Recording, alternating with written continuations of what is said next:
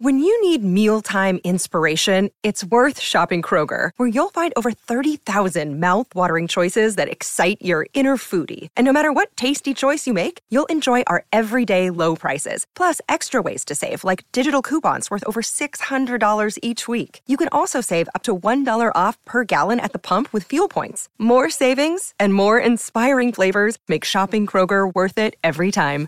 Kroger, fresh for everyone. Fuel restrictions apply.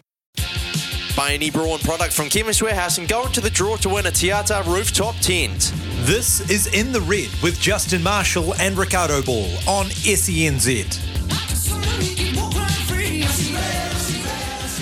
Yes, indeed. This is the hour where we celebrate all things Crusader rugby. I tell you what, no Justin Marshall tonight, making his debut. He's far better looking as Wyatt Crockett, a man who played 71 tests for the All Blacks and played 203 for the Crusader. Wyatt, good evening, welcome.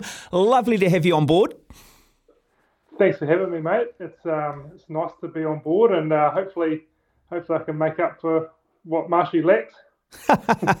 now, I was just reading your bio. You went both through, and because part of the Crusaders uh, region, clearly it does incorporate Tasman, but you went through Nelson College as well as Otago Boys High School. Yeah, mate. So um, I was at boarding school at Nelson College for, for uh, seven years, and then um, in my last year at school, I, I actually ended up getting injured and missed the whole sort of missed most of the year, to be honest, of, of rugby, and also missed heap of school. So um, a lot of my mates were heading down to Otago, so I went down to Otago Boys and had a great time down there. And yeah, no, fantastic. No, I was just uh, I was at the Maadi Cup over the weekend, and so I've got sort of secondary schools in the forefront of my mind, and it was a great yeah. weekend for all of the Christchurch-based schools on both the men's, uh, uh, St Bede's on, uh, on, the boys' side and Rangi Ruru on the girls' side. So I guess that was a curiosity. I was wondering whether you might have been a St Bede's boy or not. Nah, mate, nah, no, it wasn't one of, one of, one of those weirdos. hey, um, we had Mitch Hunt on the program last week, former Crusader. He spent a bit of time with the Highlanders in the last four years. And just to wind him up, we played yeah. the highlight of that drop goal when he was playing for the Crusaders, oh. and they beat they beat the Highlanders. Now he tells a story that there were so many phases, and it was you. It was you that just screamed out to him. I think you might have been out on your feet just saying, do something with it, because I think you'd had enough of just chasing. What are your memories of that game? Um, yeah, mate. I, I, just remember with, with I don't know. It must have been about six or seven phases. We were sort of doing this kind of tic tac movement where we'd sort of just go either side of the breakdown and one like two two pods of forwards just sort of hitting it up either side of the breakdown, and um, and, and basically we were trying to set up or set up for a drop goal if we could get forward close enough, or the other option was the backs to, to shift it if if um, if the Highlanders got too tight on D. And we've been doing it for, as I said, six or seven phases, and uh, we're about 30 metres out. So pass it back to Mitchy. It would have been 40 metres. So I was absolutely not in my mind was like, mate, take a drop goal from here because no disrespect to Hunter, but I thought it was probably just slightly outside of his range. um, so I was like, mate, have a crack, like have a go. You're gonna have to do something, as in backs are gonna have to step up and have a crack here. Um, but he took it the other way and just like bugger it. I'll just snap one from 45 and straight through the through the post, and it was one of the greatest moments. Well, it's certainly so one of his. Good. It's one of his greatest moments, and every time he tells that story, and the story gets bigger, your name's always going to be in that story, Wyatt. Yeah, yeah, no, yeah yeah, I sort of was just the one that was like, bugger this, we've got to do something here, mate. And he responded, yeah. not how I wanted, but brilliantly. Hey, uh, yeah. look, a, a, very good performance. Um, well, a, a, win on the road against the Reds. Tell us how difficult it is, sort of mid-season, when you've got injuries, to go to Australia and um, come up against a team like the Reds, which do have history and tradition in Australian rugby. Um, whether they're yeah. a good side or a bad side, I mean, are you going there expecting to play well, or do you just want to come away with the win?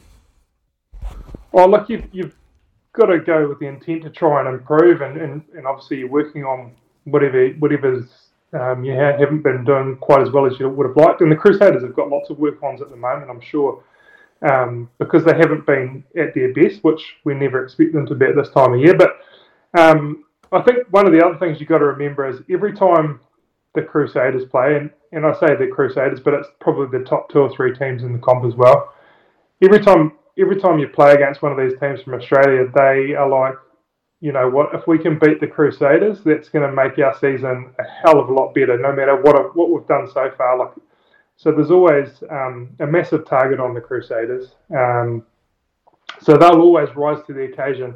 They'll play up a level, you know. They'll, um, you know, they'll be given it their absolute, absolute all because one, they know that you know if they're not at their best, there's no way they're not going to win. But two, they don't want to get embarrassed, you know. So um, they'll, they'll they'll lift to the rise to the occasion, and um, you know I think the Crusaders are just still still building, eh? Mm. And I, I, do want to have a chat about George Bower injury there in the 80th minute shortly, but this is already mm. a Crusaders team that is depleted. So when your side's yeah. depleted, you maybe don't quite have the depth on your bench. You're relying the likes of Corey Kellow and Calder and guys to come on and um, do their part. What's how do you change the game plan? Do you change the game plan? Do you need to be a little bit more clinical, or do you just need to be a little bit more simplistic in the way you approach? Oh, probably just depends who's out, eh? Like, um, I think you've still got your you still got your core drivers there, so you don't have. To, I don't think you really have to change too much how you play at this stage.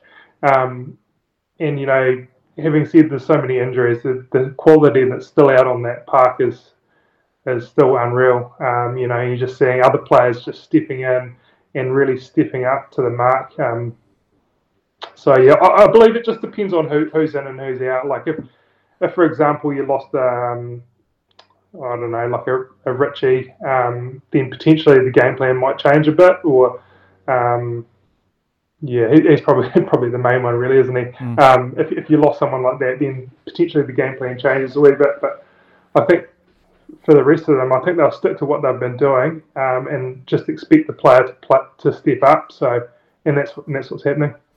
Yeah, George Bower, 80th minute, uh, almost at the end of the game. Um, he's going to be out by the looks of it for the rest of the Super Rugby season. I think it's now the 16th uh, major injury for the Crusaders. I mean, there are some positions that you can maybe find depth in. There are backs who can be utility type players that can shift from second five to centre, play it on the wing, play it fullback. But your propping stocks and your quality propping stocks yeah. are a limited asset. How big a blow, mm.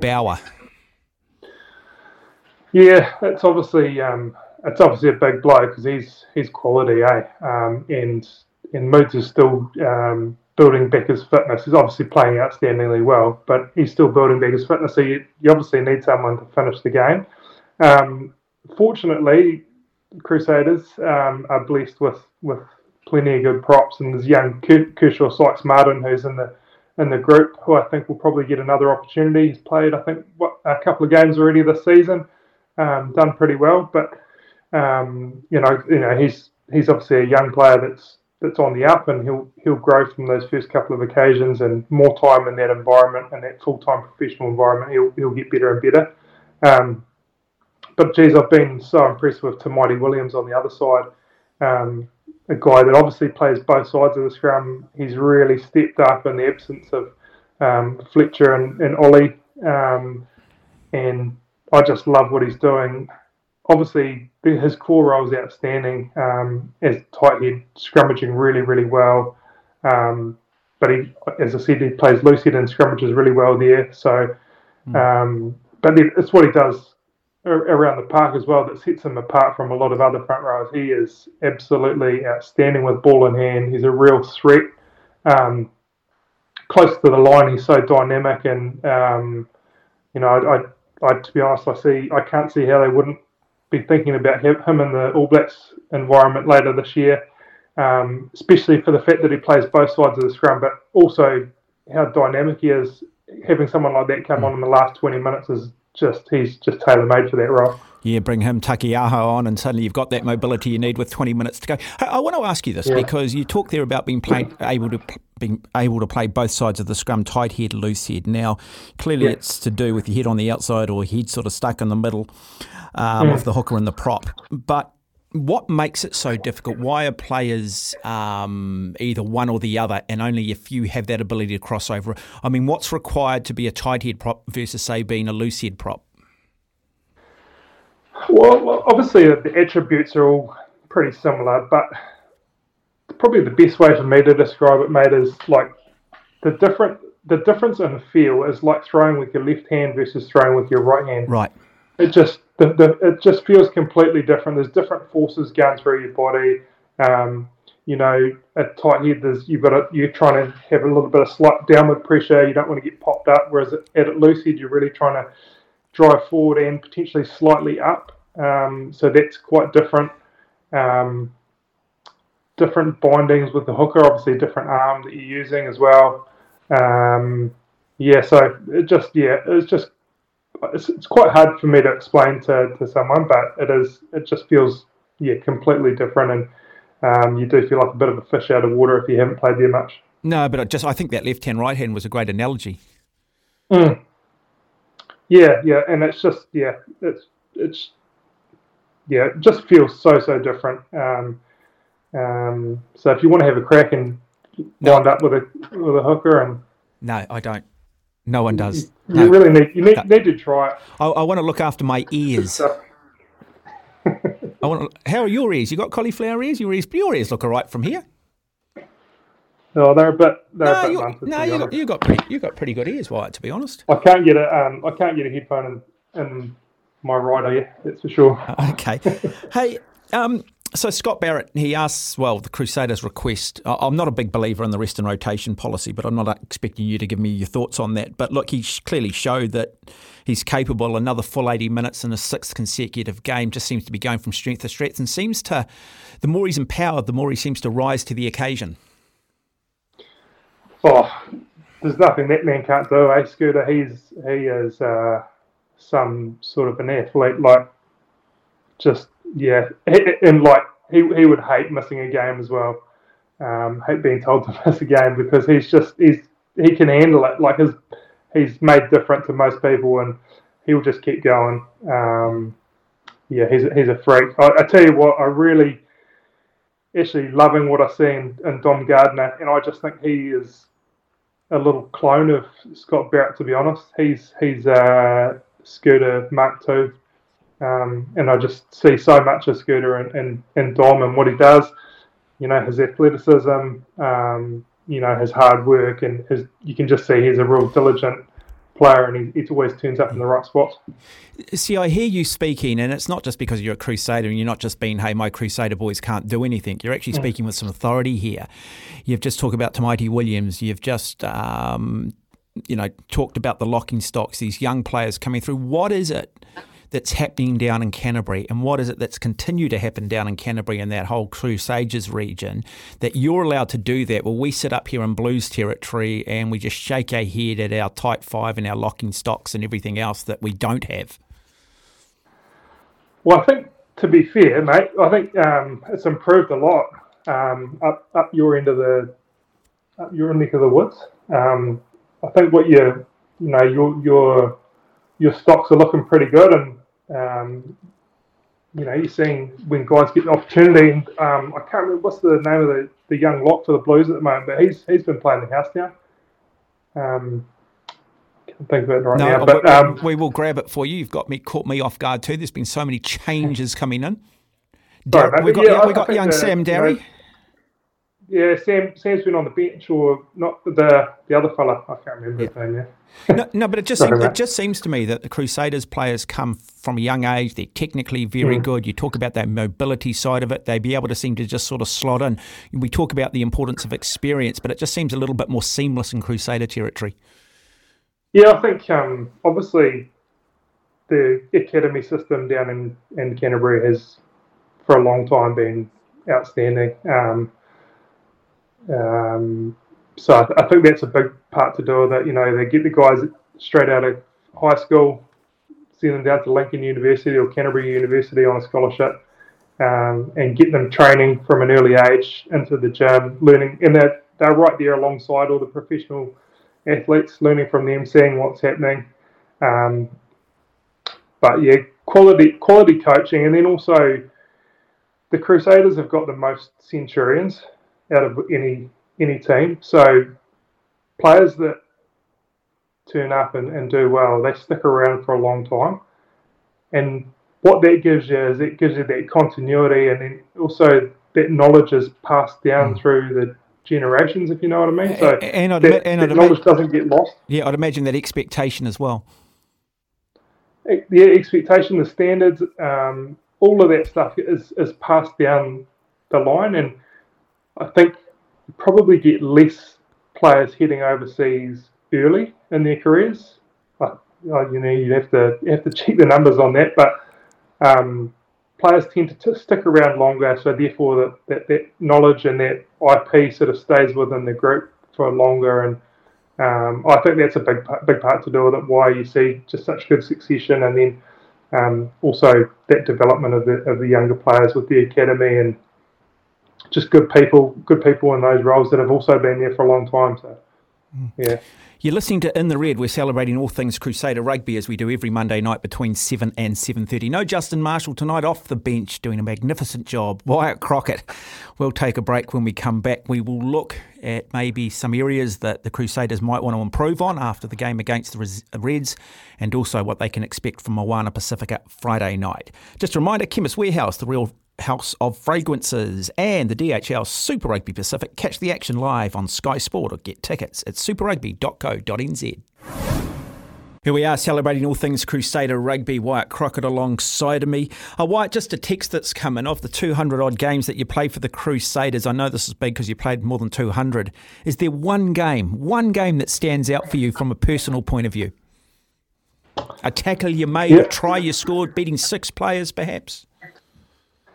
Uh, the one that first comes to mind is we played um, played the Stormers in Cape Town in 2011. That was uh, um, the year we, we, were on the road the whole year. Um, but yeah, that, that game stands out because uh, we would, I think we were down to 13 men after about 15 minutes.